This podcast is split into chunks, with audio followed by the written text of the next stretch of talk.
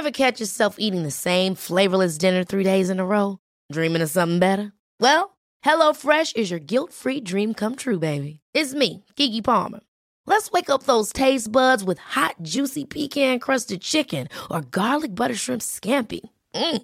Hello Fresh. Stop dreaming of all the delicious possibilities and dig in at HelloFresh.com. Let's get this dinner party started. Hey, it's Ryan Reynolds, and I'm here with Keith, co star of my upcoming film, If, only in theaters, May 17th. Do you want to tell people the big news?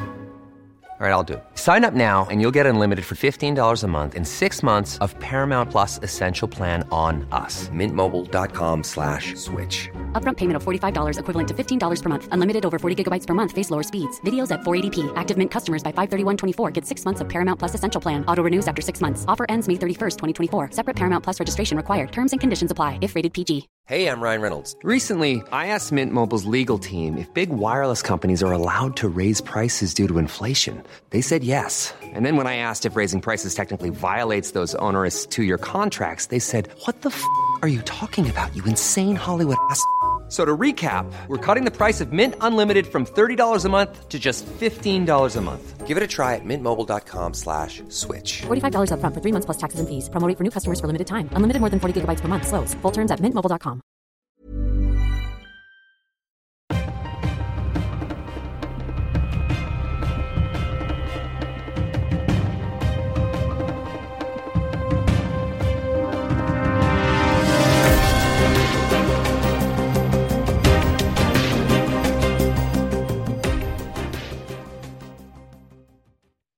Så där, då säger vi eh, ännu en gång varmt välkomna till alla lyssnare till Dagens Juridiks valspecial. Idag har turen kommit till Tobias Andersson, Sverigedemokraterna. Du är varmt välkommen in i studion. Tack så mycket. Hur står det till en dag som denna? Alldeles utmärkt, fint väder och allt är bra. Och du kommer direkt från riksdagen eller vad har du gjort idag? Kommer från riksdagen och ska tillbaka till riksdagen efteråt. Ja, det är som nästan alla gäster som är här. Hur är det med Stefan Wahlberg? Jo tack, det är bra. Det är fint väder. Jag kommer inte från riksdagen. Du kommer härifrån. Ja. Bra, vi sätter igång direkt här tycker jag Tobias. Vi ställer ju i stort sett samma frågor till alla som är här och vi brukar börja med att be dem presentera de tre viktigaste valfrågorna på det rättspolitiska området för, för just eh, ditt parti. Så kör igång. Först skulle jag vilja säga kriminaliserande utav deltagande i kriminella nätverk eller gäng så att vi faktiskt kan komma åt de kriminella som kanske inte kan knytas till något enskilt brott, något enskild narkotikaförsäljning eller vapenbrott eller sådär men som ändå är en del av de här miljöerna. Inte minst för att det kanske är de som också rekryterar in unga och som idag då går utan påföljd och det tror jag vore otroligt viktigt. Eh, skulle jag gå vidare så skulle jag säga att vi behöver se över straffreduktionerna, inte minst straffreduktionen vid flerfaldig brottslighet, det som ofta kallas för, för mängdrabatten. Ungdomsrabatten har vi haft uppe i riksdagen under hösten och där har man ju då slopat den för vissa unga myndiga lagöverträdare. Vi tycker att det borde straffas eller slopas för alla brott för unga myndiga samt ses över och minskas ordentligt för de som är då 15, 16, 17. För vi ser ju idag att inte nog med att det sker en begränsning redan vid förundersökningen och innan åklagaren väcker åtal med mängden begångna brott som man väljer att föra upp i, i domstol så att säga utan därefter så får man då också en mängd rabatter eller kan få åtminstone och i slutändan får man en villkorlig frigivning så det finns ju då en mängd möjligheter för kriminella idag att komma undan straff för de brotten man har begått så det tycker vi behöver slopas. Min tredje, eller du har en följdfråga? Nej, nej, varsågod, fortsätt. Ja. Eh, men tredje skulle jag väl ändå säga generella investeringar i rättsväsendet. Det ser vi ju, en del blir verklighet i år tack vare Sverigedemokraterna, Moderaterna och Kristdemokraternas budget. Och det jag tror är viktigt då, det är att vi inte får skapa fler flaskhalsar som vi har i nuläget, alltså att vi har inte tillräckligt med anstaltsplatser för att man har då kommit med nya straffbestämmelser och höjda straff utan att bygga ut anstalterna i tillräcklig eller i motsvarande utsträckning. Så generella investeringar i rättsväsendet skulle jag lyfta som det tredje. Det här är intressant för vi hade Andreas Karlsson här från eh, Kristdemokraterna förra veckan och då pratade han om också om det här med att slopa mängdrabatten och då vill jag ställa samma fråga till dig. Hur ska den slopas? Alltså på vilket sätt? Hur ska det fungera? Ska man lägga alla brott på hög eller ska det finnas någon begränsning eller vad, hur ser det ut där? Det var ju lustigt att han sa det, för Sverigedemokraterna är ju faktiskt det parti som i högst utsträckning förespråkar kumulationsprincipen framför aspirationsprincipen. Och så som vi säger så är det att alla allvarliga brott mot person ska alltid bruka kumulationsprincipen när man då väljer påföljderna. Det innebär ju i praktiken att inget exempelvis våldtäktsoffer ska kunna läsa en tingsrättsdom och känna att jo, förövaren är faktiskt dömt för brottet han utsatte mig för, men jag ser inte det i straffmätningen. Så vi är det enda partiet som säger att alla de brotten ska inkluderas. Moderaterna är väl närmst, men då pratar vi bara om att de tre grövsta brotten ska kumuleras. Därefter aspirationsprincipen. Så vi går längre i den utsträckningen. Men du menar att alltså brott mot person är det klassiska tredje kapitlet brottsbalken brott, alltså våld, våldsamheter och så, eller? Är det, omfattar det även förmögenhetsbrott mot person, eller? Det här hade ju behövt att vara fog för utvärdering naturligtvis och eh, det vi har uttryckt är allvarliga brott mot person. Då är det primärt som du säger vålds och sexualbrott. Men i samband med att det här utreds innan det blir verklighet så kan man ju se ifall det finns andra brottskategorier också. Så en total addering av straffvärdet från varje enskild brott eller varje enskild gärning, det är det vad ni förespråkar. Det vill säga, har man begått tio våldtäkter som har ett enskilt straffvärde om, om två års fängelse per våldtäkt så ska det bli 20 års fängelse, är det så? Ja, det är, vi utgår ju från brottsofferperspektivet i vår kriminalpolitik och då blir det ganska naturligt att alla brottsoffer ska kunna känna att de fått upprättelse för det de blivit utsatta för. Och då tycker vi att kumulationsprincipen bör vara gällande vid den typen av brottslighet. Finns det någon nedre gräns att säga allvarlighetsgrad? Man måste kunna gradera helvetet också då. Det finns ju grader som bekant i helvetet. Brott mot person kan omfatta även ringa misshandel och misshandelsbrott och sådär. Är det rimligt att man lägger ett stort antal eh, fall på varandra och, och, och utdömer ett väldigt, väldigt långt straff för förhållandevis mild brottslighet som ändå är straffvärd så att säga? Nu tror jag att det är ganska sällsynt att man döms för många ringa misshandel i en och samma tingsrättsförhandling utan det är ju snarare sexualbrott där man kommer upp i ett, i ett större antal, i alla fall enligt min erfarenhet. Och det är klart att tar vi Nytorgsmannen, jag tror det var, var det 24 målsägande från början, det var inte så många som var med i, i åtalet eller i domen så att säga, men där blir ju våldtäktsoffer utan påföljd för förövaren. De kommer kunna läsa domen, ta del av den, känner upprättelse i att personen blivit dömd men ändå inte ser det på påföljden och det tycker vi är anmärkningsvärt. Om vi tittar på den andra punkten då där du säger att det, det, måste komma in mer pengar, det måste hända saker. Men vi har återkommit till det tror jag i alla de här intervjuerna att Polismyndigheten är en myndighet som får hur mycket pengar som helst. Men de här miljarderna tycks bara försvinna i något svart hål för uppklaringsprocenten ser ungefär likadan ut som det gjorde för tio år sedan. Det händer inte så mycket på det området. Om de får mer pengar nu, vart ska pengarna ta vägen? Jag tror att det var en fråga vi skulle diskutera senare. Jag tar gärna den nu, ja, ta den bara nu. så att jag inte ja, upprepar nej, nej. mig allt för mycket. Nej men så här, jag tror att det finns en rad verktyg som de rättsbekämpande eller rättsmyndigheterna behöver. Och eh, där kan det ju exempelvis handla om för polisens del preventiv hemliga tvångsmedel, det kan handla om eh, anonyma vittnen etc. Så det finns många verktyg där vi förmodligen skulle kunna bidra till att få upp uppklarningsstatistiken. Men det jag tror man behöver förstå, för du har ju rätt i att det inte har skett en förbättring, men det är också för att vi har fått mer kriminalitet. Och den typen av utveckling vi ser, inte minst kring skjutningar, det drar ju, tar ju otroliga resurser för polisen. Och de siffror jag har fått är att har man en skjutning i Stockholm då kan det vara upp till 200 poliser som är inkopplade vid något läge i den utredningen. Och det är klart, då kommer man ju aldrig kunna lägga tid på cykelstölder och då kommer man ju inte få upp den uppklarningsstatistiken heller.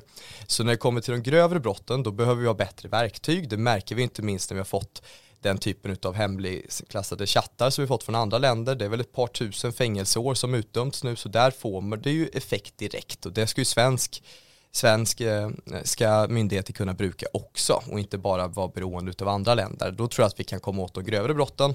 Men när det kommer till mer mängdbrott, ja men då behöver vi faktiskt ha fler poliser. För i nuläget så blir de ofta uppbundna vid den grövre kriminaliteten och annan brottslighet minskar. Eller ja, minskar gör det ju inte men de hinner inte hantera den. Men för att återknyta till, till, till Williams fråga här eh, om resurstilldelning och mm. skattebetalarnas perspektiv att de här miljarderna som gång på gång har kastats in, inte minst i polisen, faktiskt inte har visat sig få effekt. Eh, vi pratade cykelstölder alldeles nyss som i någon mening får anses kanske finnas längre ner på allvarlighetsskalan. Där ligger uppklaringen på, om jag inte minns fel, ungefär 0,5 procent och det beror inte på att man utreder sig till det med gott detektivarbete. Men även de grövsta brotten som du sitter här nu och vill beivra, eh, det vill säga mord som då tillhör kategorin gängkriminalitetssfären så att säga, har en uppklaring som är, är, är försvinnande liten i förhållande till andra mord, närmare bestämt ungefär en tredjedel jämfört med hur den vanliga, om vi kallar det för det, morduppklaringen ser ut. Så att där verkar det inte ha haft effekter heller med att man har ökat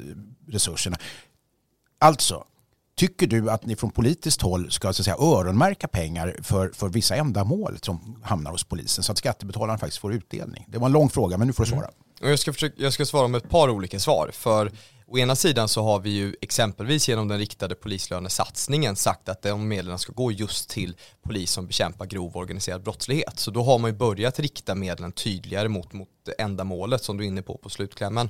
Däremot så tror jag att det handlar ju om att vi behöver säkerställa att vi har dels fler poliser, men vi har ju faktiskt fått vissa bättre förutsättningar de gångna åren. Nu efter många års idogt arbete i riksdagen så har ju regeringen börjat återkomma med exempelvis hemliga tvångsmedel och en utvidgning av bruket där.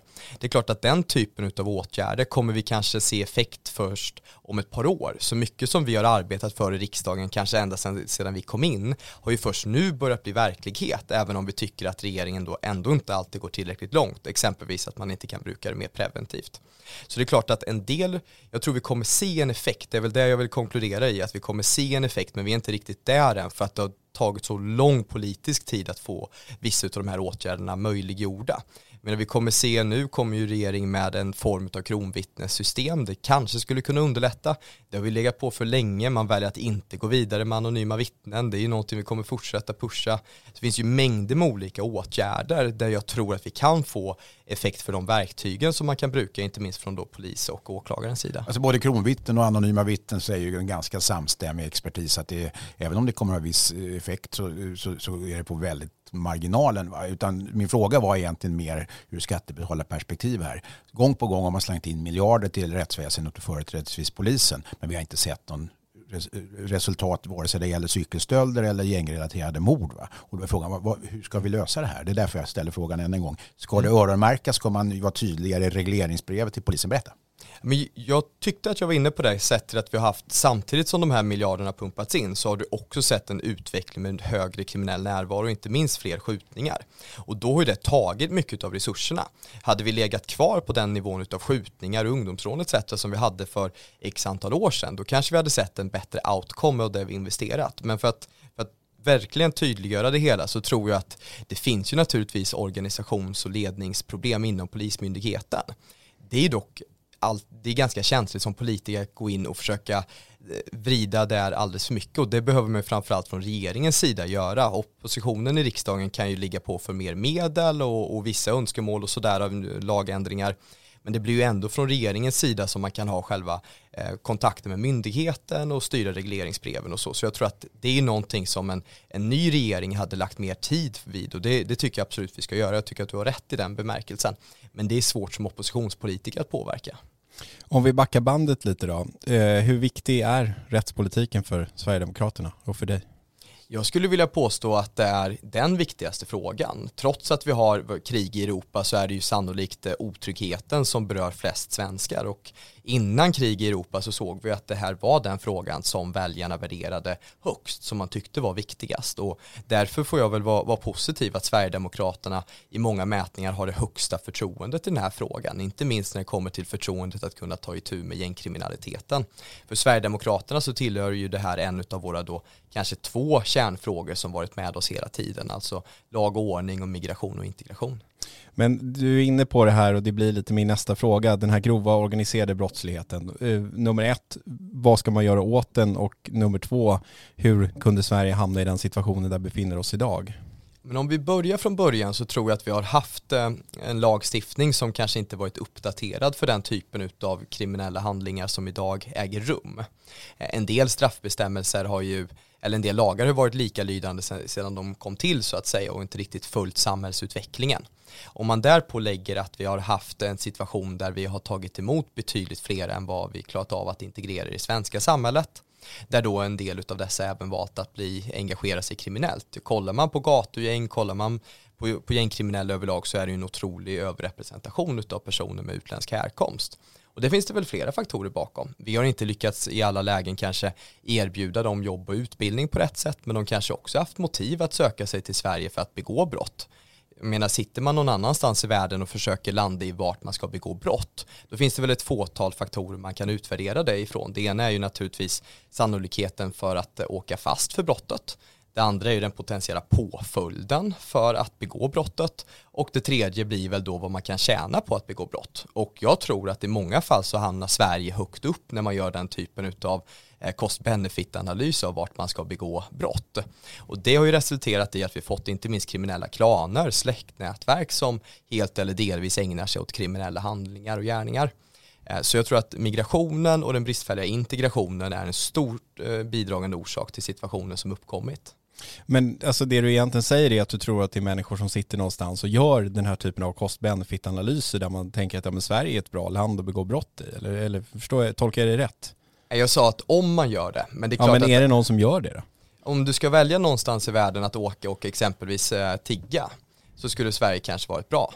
Och det är ju ofta organiserat. Om vi tar ett annat exempel med den typen av kringresande stöldligor så även där så hade ju Sverige varit ett rimligt, eh, rimlig destination. Och det är ju personer som kommer från andra länder och väljer ett land att resa till och i hög utsträckning då utser Sverige. Inte minst med tanke på att vi har en tull som inte ska kontrollera det som går ut utan primärt det som kommer in i landet. Så jag tror att om man sitter och gör den typen av analys så hamnar Sverige högt upp på en sådan lista. Men jag vill inte påstå att alla som sökt sig till Sverige har gjort det av de skälen, naturligtvis inte, utan då kanske det mer handlar om om ekonomisk migration eller att man kommit hit och inte integrerats väl in i det svenska samhället, utanförskapsområden, eh, socioekonomisk status etc. Men och också kanske inte riktigt den typen av grov brottslighet som, som vi syftade på när vi skrev den här frågan heller, utan då det, handlar det kanske mer om skjutningar och gängkriminalitet snarare än eh, det du påstår är organiserat eh, tiggeri. Alltså hur har vi hamnat i den situationen och, och, och liksom, vad ska vi göra åt den? Går det att göra någonting åt den politiskt? Jag ska komma in på åtgärderna, men det jag har konstaterat är ju att kollar man på den data som finns kring exempelvis gatugäng så finns det ju en överrepresentation av personer med utländsk härkomst. Kollar man skjutvapenvåld så finns det där lika så. Kollar man narkotikabrott lika så. Så det här, det här vet vi ju. Eh, så så är det ju. Så då är det klart att migrationen och integrationen har varit bristfällig eh, och alldeles då för stor migration och för bristfällig integration. Men om, om vi gör avstamp där och kollar på vad vi ska göra framgent, då tror jag ju att delvis har jag berört det här, alltså verktygen för de brottsbekämpande myndigheterna, resurserna till de brottsbekämpande myndigheterna, kriminaliserande av deltagande i gängmiljö tror jag vore jätteviktigt. Så det, det har vi ju redan nämnt. Om vi tar det i någon form av bredare samhällsdebatt så handlar det här om att, att hela majoritetssamhället behöver hjälpas åt. Vi behöver se till att den typen av parallella samhällsstrukturer som idag fått fäste i vissa områden som i, i sin yttersta konsekvens resulterar i vägspärrar där man kontrollerar de som reser in i området. Det måste motbekämpas och då handlar det inte bara om lagstiftning, då handlar det om om eh, resurser till socialtjänsten, arbetet i skolmiljöer, hur eh, civilsamhället kan bistå, det handlar om förebilder etc. Så då blir det en mycket bredare tagning för vi måste jobba både mot de som är gängkriminella idag, se till att de lagförs och straffas ordentligt samtidigt som vi verkar brottsförebyggande på sikt. Men du nämner här då en, en, en, fråga som har och är högaktuell i de här sammanhangen, nämligen en överrepresentation av personer med utländsk härkomst. Samtidigt kan man ju vända på den eh, frågan och säga i, i den, den, den, situationen där du pratar om en eh, alltför stor då, invandring, de allra, allra flesta av de här som kommer hit till Sverige blir ju inte kriminella de har en viss överrepresentation. Det är också på marginalen i procentsatser räknat. Men de andra då? De som söker sig hit av asylskäl. Du pratar om ekonomisk flykt, ja, ekonomiska flyktingar. Är de ekonomiska flyktingar som kommer från krigshärdar i landet, ut i världen till det här landet menar du? Jag tror inte att de som kommer från Ukraina är ekonomiska migranter. De är ju de facto flyktingar. Jag tror inte heller att de kommer gå att urskilja lika tydligt i brottsstatistiken framgent. Däremot så vet vi att personer som har kommit till Sverige inte alltid har haft flyktingskäl. Det har ju också lett till att man kanske fått avslag på sin asylansökan eller valt att inte söka asyl och därigenom spett på det, det parallella samhället, alltså skuggsamhället och inom ramarna för det, då kan man ju inte agera eh, annat än illegalt för att då man ju, har man ju faktiskt inte rätt att vara här. Och det är ju ett stort problem. Vi vet ju faktiskt inte hur många som lever illegalt i Sverige idag. Ja, men att kriminella personer ska lagföras och i förekommande fall till och med utvisas ifrån landet, det finns det i svensk lagstiftning starkt eh, stöd för. Men, men inte de, i praxis, just sett till utvisningar primärt. Men de som är den absoluta majoriteten av de här människorna som kommer från de här krigsländerna. Och vi pratar Afghanistan, vi pratar Syrien och allt som har, har varit på tapeten de senaste åren. De begår inte brott. Du, du låter som du så att säga, inkluderar den här stora invandringen till Sverige som ett problem i sig när det gäller gängkriminaliteten. Trots att det är en mycket, mycket liten del av den som, som då hamnar i det här klistret. Va? Vad säger du om det? Ja, men jag är ju ganska tydlig med att eh, man inte ska skuldbelägga samtliga som sökt sig till Sverige. Naturligtvis inte. Och du har rätt i att en majoritet gör rätt för sig. Men det kan ju inte ursäkta att vi har då en, en överrepresentation av personer från andra länder som faktiskt är del av de här gängmiljöerna. Då måste man ju kunna konstatera det.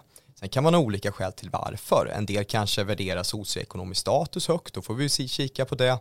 Eh, så jag menar att det är delvis två olika saker. Vi har haft en migration till Sverige som varit större än vad vi klarat av och vi har brustit i eh, att integrera dem in och anpassa dem efter det svenska samhället. Det har lett till kriminalitet i Sverige. Varför tror du att vi då, så att säga, vilket alla är överens om, från operativa poliser till, till, till politiker, så att säga, togs på sängen under alla omständigheter av den här, om vi kallar det för nya gängkriminaliteten som, som dök upp med skjutningar och sprängningar och rivaliserande gäng. Och så Varför fanns det inte förberedelse för det här tror du? Olika skäl. Jag tror att det bitvis handlar om att man inte kanske vågat påtala problemen som följt i migrationens spår. Eh, och jag menar det här är ju inte, det kan omöjligt ha varit som så att det skedde över en natt. Ibland så låter det så att vi har varit naiva och det här gick inte att förutse. Det finns ju de som varnat för det här länge, inte minst mitt parti, som för 10-20 år sedan sa att det här kommer ske. Men det finns ju också rapporter som varnat ja, men från vissa förorter kanske kring vad som håller på att hända där. En enstaka journalister har försökt att belysa det här, enstaka poliser som sedan i efterhand vittnat om tystnadskultur inom myndigheten etc. Så jag tror att det funnits de som kunnat förutse det här och som har gjort det men som kanske inte fått genomslag. Sen finns det de som definitivt hade kunnat förutse det här men valt att inte, inte dra i handbromsen så att säga. Ni har i ett partiprogram här en, en klausul om att man ska kunna återkalla medborgarskap vid terroristbrott va? om jag inte är felunderrättad. Varför vid terroristbrott? Varför tycker ni att man inte ska kunna göra det vid mord, grova sexualbrott eller andra brott som har ett högt straffvärde? varför just terrorism? Varför drar ni gränsen vid just terroristbrott? För, för det här mm. då konstitutionella, eh, ganska ingripande sättet att se på saken. Berätta. Ja, men det här är ju snårig juridik. Så fort det blir eh, en internationell sådan så blir det ganska snårigt. Men det är klart att man kan konstatera att om man har dubbla medborgarskap så underlättar det att, eh, att återkalla det svenska. Det skulle man ju också kunna bruka i fler fall. Är det däremot som så att, eh, att man bara har ett svenskt medborgarskap, att man exempelvis eh, avsagt sig sitt tidigare när man migrerat till Sverige eller sådär, då innebär ju det i praktiken att man blir statslös och det är ju inte någonting man inom det internationella communityt ser med, med blida ögon på utan då krävs det ju egentligen att det har varit en samhällsfara för, för nationen då finns det ju den typen av stöd um, att, att kunna vidta den typen av handling.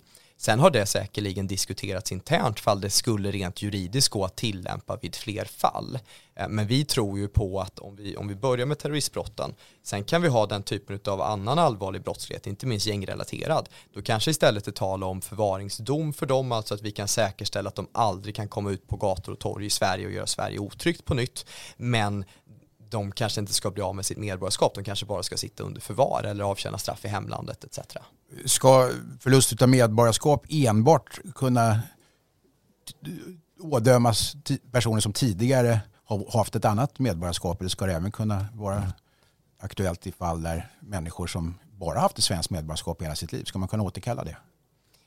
det tror jag inte att man eh, hade fått, eh, fått godkännande för utan jag tror att det hade varit eh, otroligt knivigt. Jag menar, är man är man eh, svensk och uppvuxen i Sverige och har svenskt medborgarskap så har man ju ingen lojalitet till något annat land. Eh, dessutom så tror jag att det blir en ganska hypotetisk fråga för terrorbrott begår man ju kanske mot en stat för att man har lojaliteten någon annanstans. Det kanske man inte gör om man har svensk medborgarskap och är född och uppvuxen i Sverige. Då får man ju hoppas att den lojaliteten ligger med den svenska nationen. Bering Breivik, ett av de värsta terrordåden vi har haft i Europa. Han var en norsk medborgare, född och uppvuxen i Norge. Och han kommer ju aldrig se eh, solljus utanför fängelset. Ja, men det var en annan sak. Det var frågan om hur, hur, straff, straffsanktionerna ska se ut. Men jag tror man behöver återkomma till syftet. Vad, vad är syftet? Syftet är att en person som begår den typen av handling aldrig aldrig ska kunna utsätta människor för den typen av handling igen.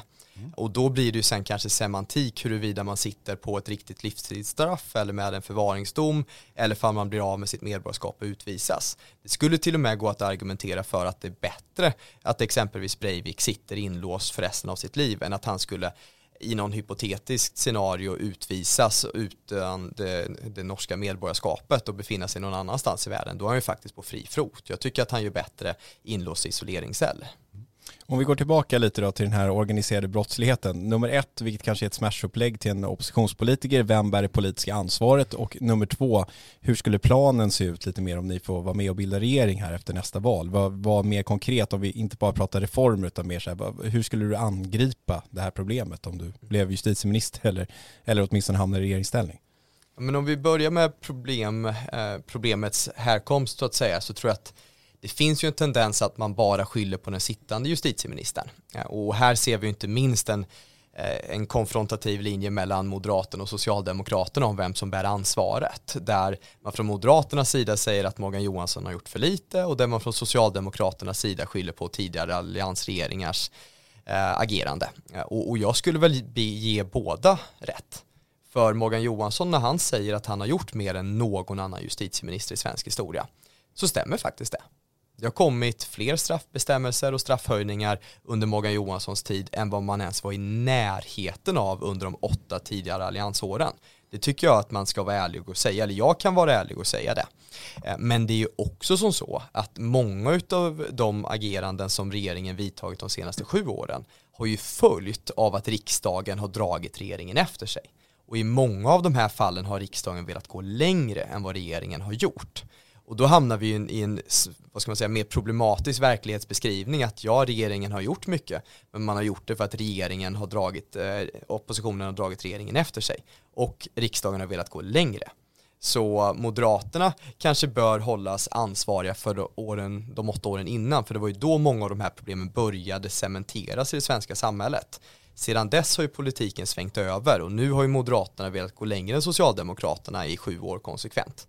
Så jag tror att vi bör skylla egentligen samtliga övriga partier förutom Sverigedemokraterna. Det är väldigt objektivt tagning hoppla, på hoppla, där hör man. Från ett, ett, ett, så att säga, väldigt strategiskt partipolitiskt perspektiv ner till, tillbaka till, till gatan igen. Du pratade tidigare om, om um, ungdomsrabatterna som ju har slopats för framförallt de tidigare så kallade särskilda skälen 18 till, till 21. Vi har kvar ungdomsrabatter då, om vi kallar det för det, på, på 15 till 18 då. Eh, som du också vill slopa om jag förstod dig rätt utifrån vad du sa inledningsvis. En kraftig reducering ja, och det bygger inte minst på att nu får du ett tröskelvärde mellan 17 och 18-åring i och med att om du begår ett, ett grovt brott som, som 18-åring idag så får du ingen rabatt men gör du det som 17-åring så får du det. Och vi tror att det kommer stärka trenden av att man pushar ner kriminaliteten i åldrarna. Det är en intressant fråga.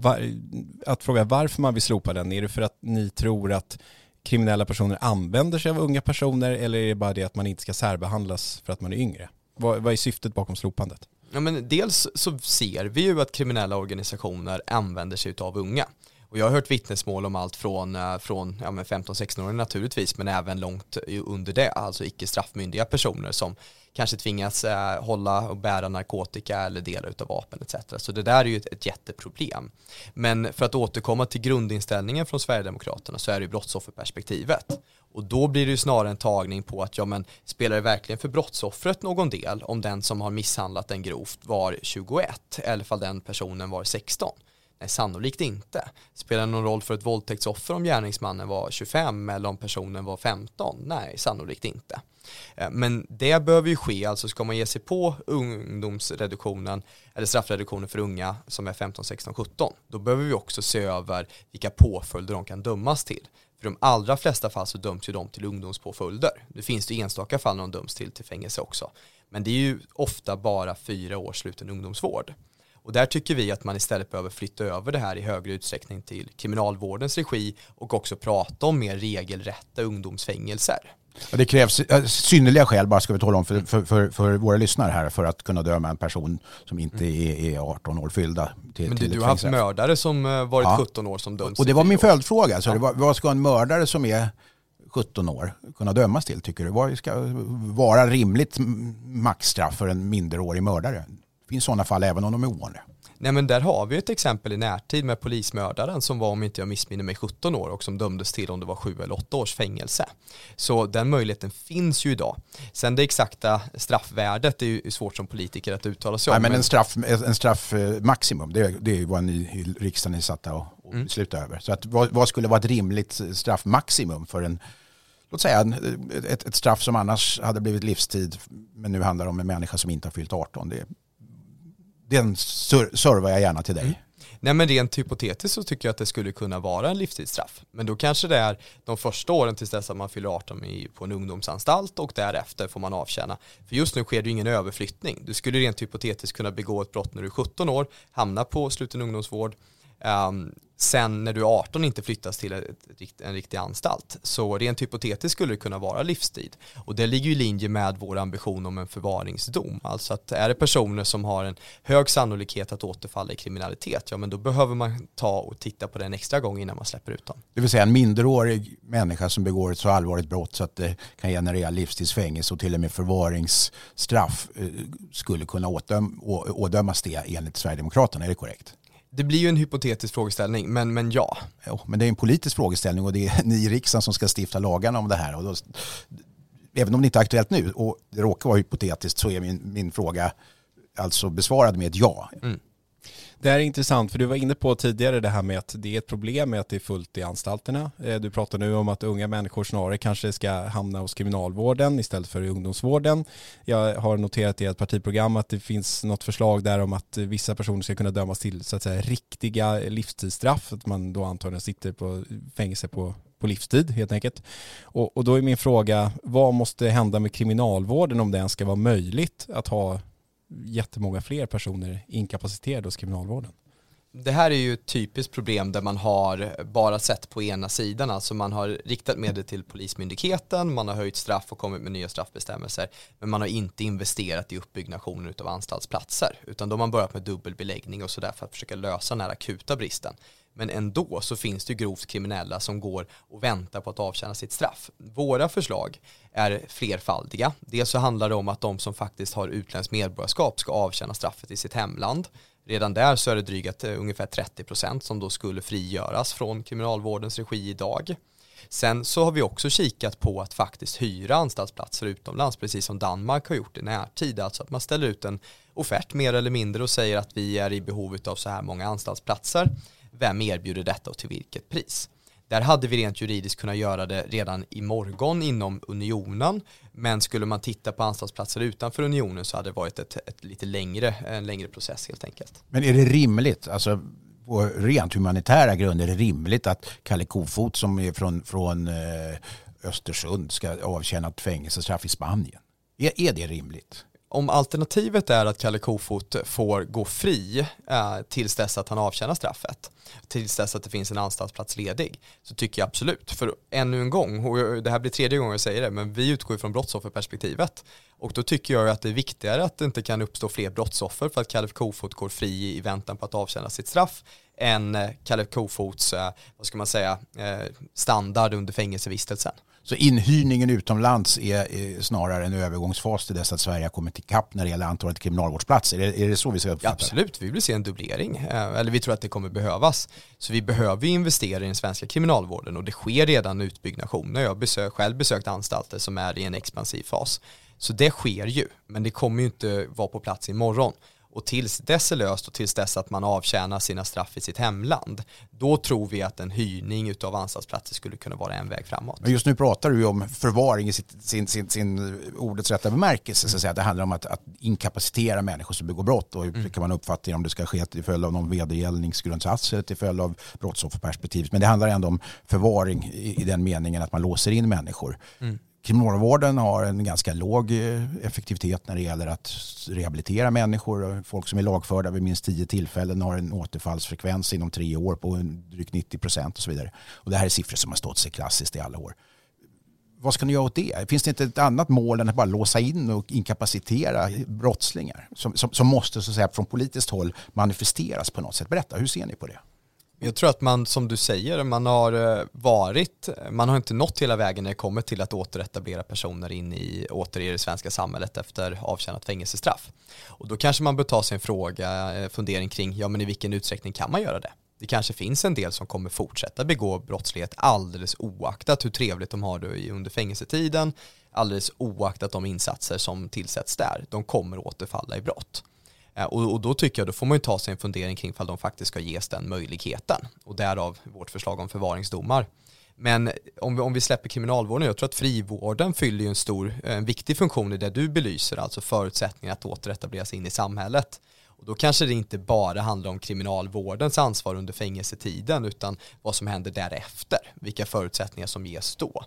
Ehm. Alltså frågan, det är ju så här, det är lätt att man pratar om de grövsta kriminella och de förhärdade gängkriminella som kanske uppnått en ålder av min ålder, på säga 50 plus, va? det kanske är svårt att, att göra någonting vettigt åt. Men de allra flesta människor som döms till, till fängelsestraff döms ju på en betydligt lägre nivå men är återfallsförbrytare. Så att säga, Kalle Kofot, för att prata på gammalt tjuvaspråk. Va? Och det är där jag menar att förvaringsstraff kan vi inte ha för människor som återfaller i inbrott, stöld. Det, har vi, det tror jag inte att, att Sverigedemokraterna heller vill ha. Och det är där jag menar, hur ska man arbeta för att effektivt kunna se till att en mindre andel återfaller i brott? Jag, jag, tror inte att det finns något facit på den frågan utan ärligt talat de svenska anstalterna erbjuder ju ganska många möjligheter. Allt från att studera till att, uh, att ta en svetsarlicens eller vad det nu kan vara. Så jag har ju själv besökt anstalter och sett deras verkstäder där de intagna har otroliga möjligheter att faktiskt lära sig ett, en, ett yrke under anstaltstiden. Och det är klart om man ges den möjligheten och man ges möjligheten att studera och man har en hyfsad fängelsevistelse på låt säga en, en klass 2-anstalt men ändå väljer att bli kriminell när man eh, återkommer till samhället, då är frågan om det verkligen kan skyllas på kriminalvården eh, eller om det ska skyllas på den enskilda individen. Jo, men vi pratar ju om människor som ändå får anses vara i någon social mening marginaliserade och kanske kan man inte lägga ett hundraprocentigt ansvar på deras egen ansträngning att, att komma ut missbruk eller kriminellt identitet. Fast ens handlingar kan ju ingen annan ta ansvar för. Det är min strikta uppfattning. Man pratar ofta om socioekonomi. Men ärligt talat, när man begår en kriminell handling då kan man aldrig skylla det på någon annan. Du kan inte skylla någon annan för att du fryser och stjäl en jacka, det är fortfarande du som stjäl jackan. Än mindre kan du skylla någon annan för att du begår exempelvis ett sexualbrott. Det är din handling och den ska du ta ansvar för. Ja, så må det vara, men om man sitter i, i, i en, professionell kriminalvård och det ligger i allas intresse, både den dömdes och, och potentiella brottsoffers och inte minst nationalekonomiskt intresse att få den här människan att, att på alla sätt och vis bli en god samhällsmedborgare. Det är där jag menar att man inte har effektiva program och då så säger du att det är för att de inte tillvaratar det som kriminalvården egentligen erbjuder ja, men är inte det att göra det lite enkelt för sig? Kan man inte från kriminalvården och statsmakternas sida så att säga, utverka någonting som är mer effektivt i, i, i, det här avseendet? Det är där jag landar gärna. Jag tar jättegärna emot förslag på vad det skulle kunna vara. Jag tycker att vi anstränger oss ganska mycket på att erbjuda en, en, en ska vi kalla det konstruktiv fängelsevistelse med valmöjligheter som skulle kunna bidra till en, en återetablering på, på den legala sidan av samhället om man säger så. Eh, men jag nämnde frivården och det är någonting man har tittat på, inte minst de övervakare man kan eh, tilldelas därefter. Att i, i vissa fall så har det ju då funnits om vi tar extremfallet, personer som är en del av organiserad brottslighet som får en, en övervakare som själv är en del av organiserad brottslighet. Och det är väl en sån enkel sak som vi kan se, vem är det som är stöttepelare åt den här personen när den ska komma tillbaka i samhället. Så där kanske vi ska se över frivårdens verksamhet och det skulle kunna vara en konkret sådan sak att man får en en konstruktiv förebild som stöttar den efter fängelsevistelsen istället för någon som drar den in i gamla hjulspår. Det är lätt att man fastnar vid just polis och kriminalvård och sådär när man pratar rättskedja men vi har ju också domstolar, vi har också åklagare. Om det, om det nu ska klaras upp fler brott från polisens sida så kommer det sätta ökat tryck på åklagarna. Det kommer också innebära fler mål i domstolarna. Har ni någon idé om vad, vad som måste ske där för att det ska bli uh, ännu fler personer som döms? Mm. Och det vi gjorde i höstens budget, eh, som där Sverigedemokraternas budgetförslag gick igenom, eh, vårt tillsammans med M och KD, där riktade vi ju medel till olika myndigheter, alltså inte bara till Polismyndigheten utan också till Kriminalvården för att se över anstaltsplatserna, men också de andra flaskhalsarna, alltså åklagare och Sveriges domstolar. Så vi har ju försökt att matcha det på ett rimligt sätt, att vi investerar i olika verksamheter.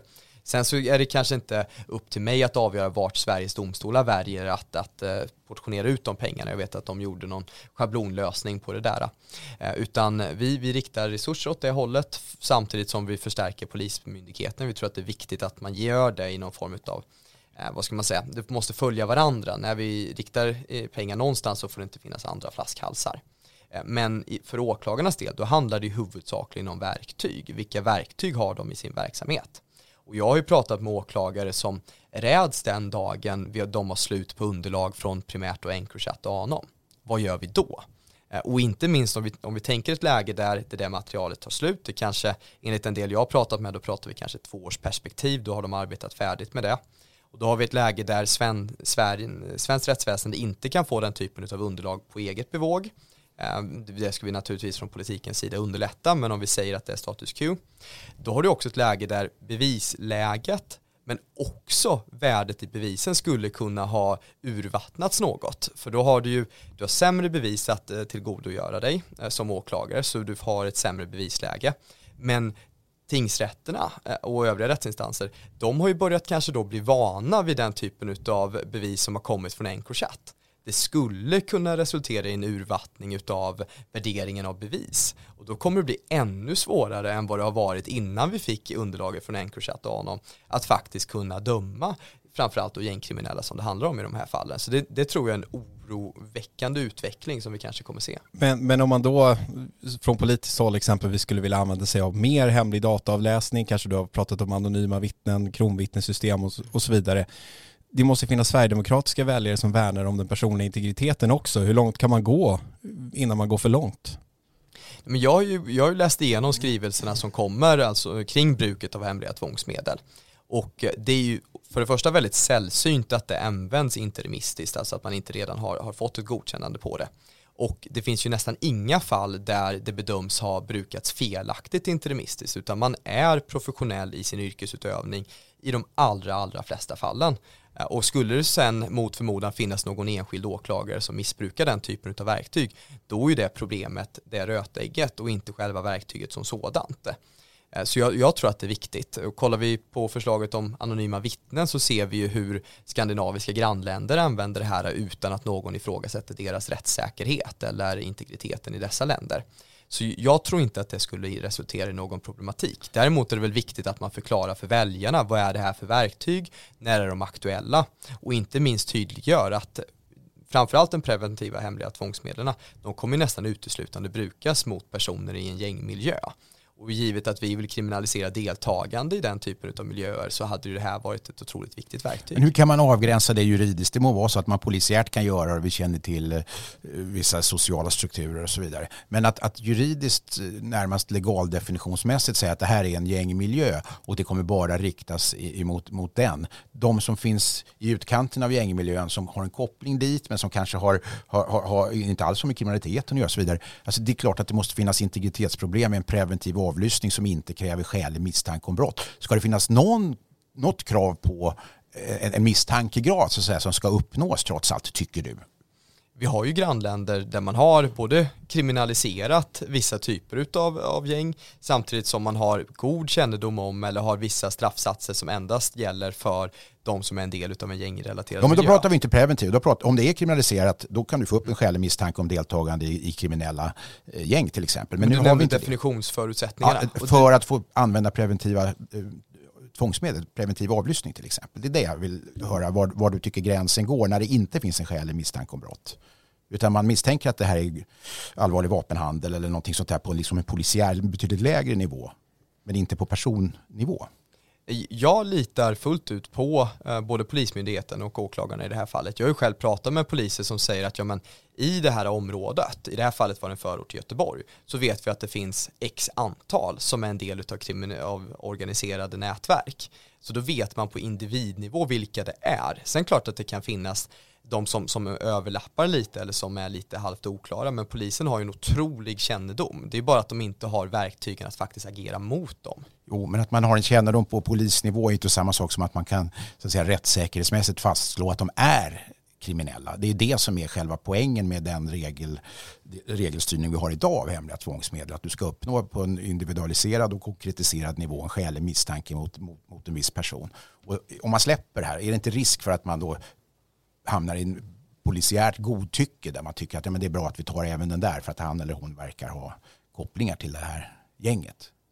Jag ser ju att det hänger ihop. Alltså om, om vi får på plats en kriminalisering av deltagande, då kommer man ju få en helt annan definition. Då kommer det vara mycket lättare att veta vilka lägen man kan bruka preventiva hemliga tvångsmedel. Så jag tror att det här är ju ett, ett batteri av förslag som helst skulle ske samtidigt och unisont. Vi så här Tobias, tiden springer, jag vet att du ska till riksdagen, men vi avslutningsvis så ber vi alla våra gäster mm, ta en minut eller hur lång tid man nu behöver att eh, motivera vem som borde bli nästa justitieminister. Vår partiordförande har ju åtminstone vid något tillfälle eh, uttryckt den ambitionen och det är klart att jag stöttar Jimmy Åkesson i att bli justitieminister. Vi är ju det partiet som sett saker och ting komma och som inte varit naiva på det här området och jag tror att eh, en sverigedemokratisk justitieminister hade varit bra för Sverige.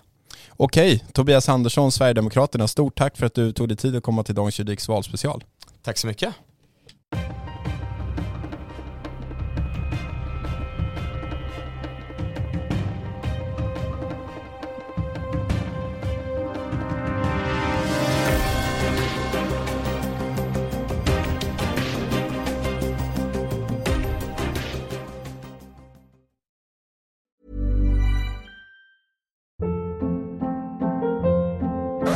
Hold up. What was that? Boring. No flavor. That was as bad as those leftovers you ate all week. Kiki Palmer here, and it's time to say hello to something fresh and guilt-free. Hello Fresh. Jazz up dinner with pecan-crusted chicken or garlic butter shrimp scampi. Now that's music to my mouth. Hello Fresh. Let's get this dinner party started. Discover all the delicious possibilities at hellofresh.com.